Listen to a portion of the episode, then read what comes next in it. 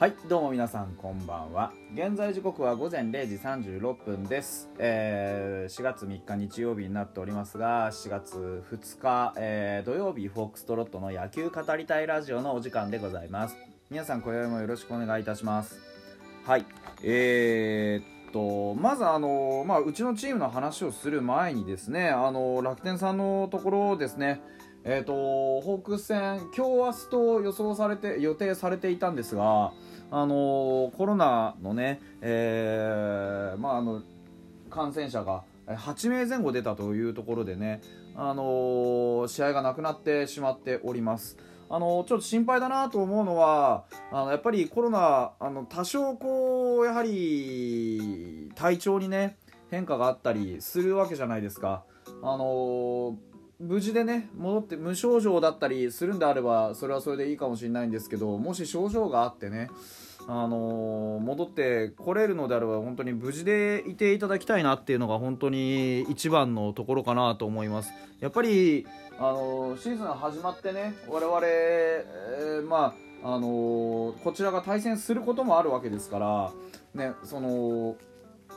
せめてね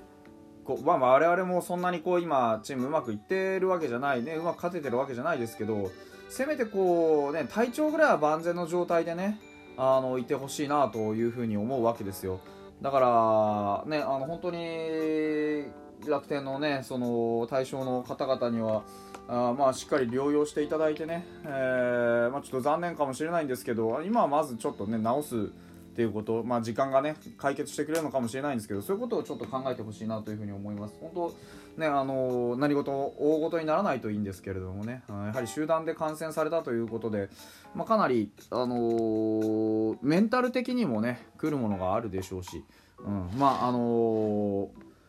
ーカードとしてはねまだちょっと先ですけれども、あのー頑張ってほしいなっていうのも何かおかしいですけれどもね、うん、とは思いますけども。なので本当あのーどこでねどういう風になるかわからないですからね。うんこう我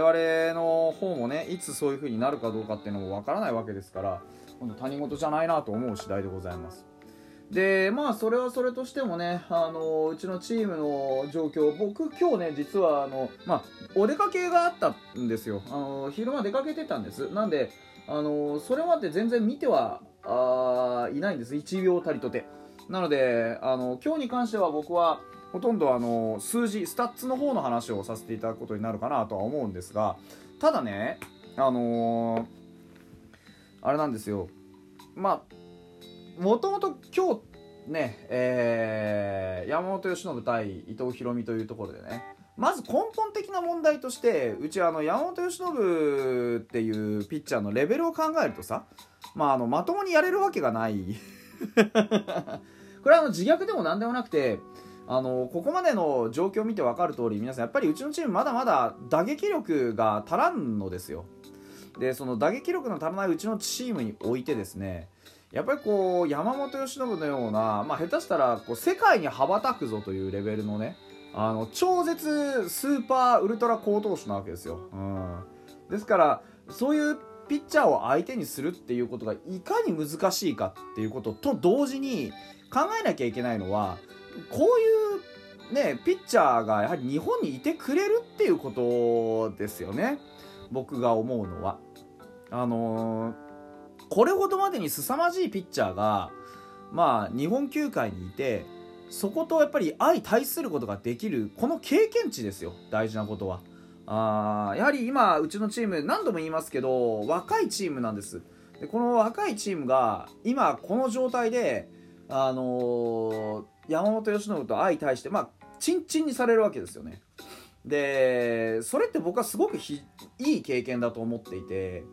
やっぱりこういいピッチャー、ね、いいバッターとのこう全力の対戦っていうのをやっぱ繰り返していくことで成長するわけですよね。うん、それはもちろん打てるに越したことはないし何かできるに越したことはないけどでも今9回ね探しても151キロのフォークを投げるようなピッチャーもここにしかおらんわけですよ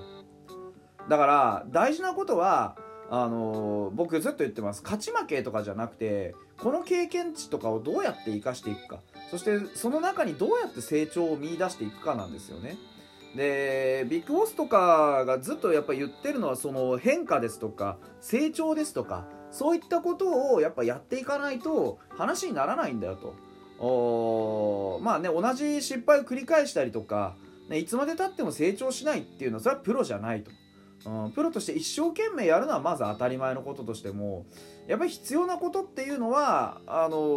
ー、成長していくことなんですよね。そのためのきっかけにできればもうどんな負けたって、まあ、ぶっちゃけうちのチームの今の現状を考えればそこまでね悪いことにはならないわけですよ。あの負けを肯定してるわけじゃないですよ。どんなに、あのー、やっぱプロなんでね勝ち試合は見たいですよもちろん。でもだからといって何でもかんでも勝ちゃいいわけでもないで勝っていくっていうためにはある程度の条件というかそういったものも必要なわけでねうん今日内容を見ていってもやっぱりちょっとこうねまだまだ自信を持つには至ってないんだなっていうのが分かりますよね。うん、あの伊藤君の失点したシーンなんかもやはりこうデッドボールをね先頭バッターの、ね吉田正尚に当てていこうってインコースが全然つけなくなってるんですよね。どのバッターにもアウトコース中心で配球してしまっているというところでそれまでの間にも本当に強気でストレートガンガン攻めていったりとかあのインコースにスライダーを入れていったりとかストレート入れていったりとかってある程度幅広く初回は使えてたはずなのに2回の先頭バッターにデッドボールを与えてからというものほとんどのボールが外なんですよね。でやはりこれだけあの言っちゃ悪いけど逃げに走ってしまうとやっぱり厳しくなってくるんですよ。で伊藤君らしからぬ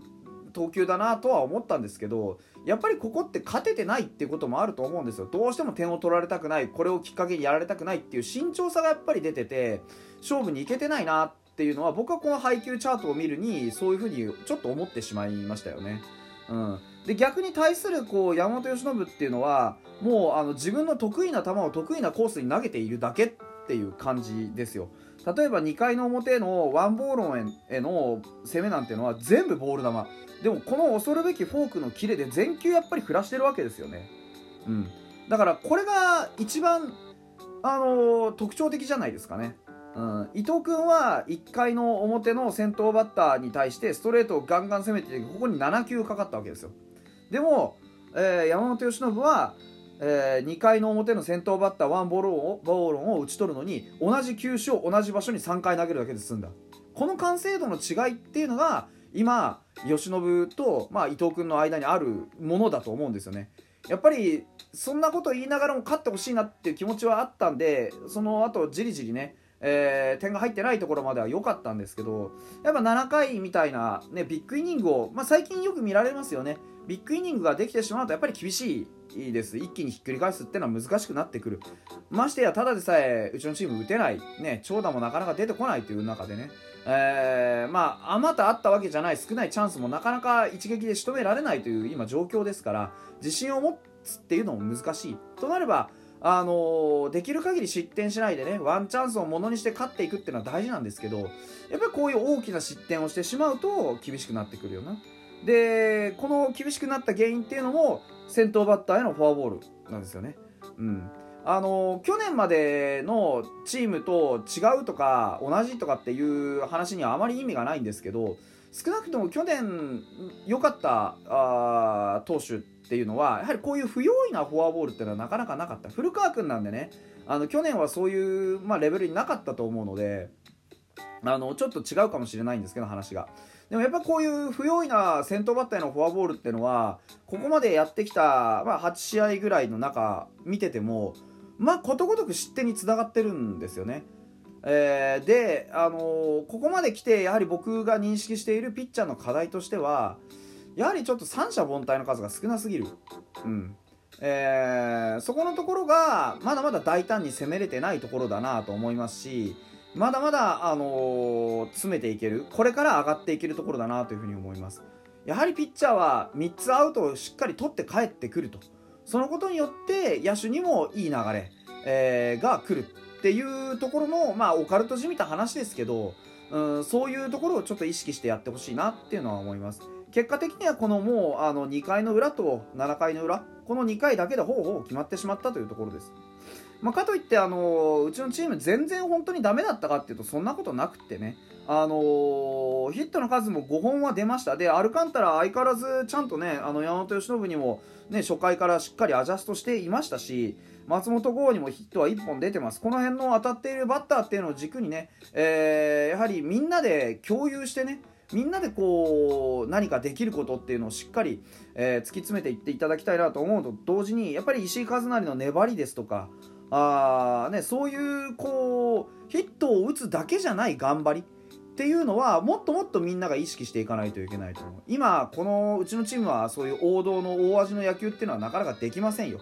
うん。えー、メンツ見てもねまだまだこれからっていうメンツばっかりです。ですからやっていかなきゃいけないのはその1打席1打席にどれだけベストを尽くせるかですよね。そういう意味では石井一成のあの粘り14球でしたか？あ粘りっていうのは僕はあの本当に意味がある価値があるもんだと思いますそれでなおかつ出塁をもぎ取っているっていうところに関してはやっぱりこうきちんとねできることやってるなって今年の石井一成はちょっと違うなって感じがしますよねうん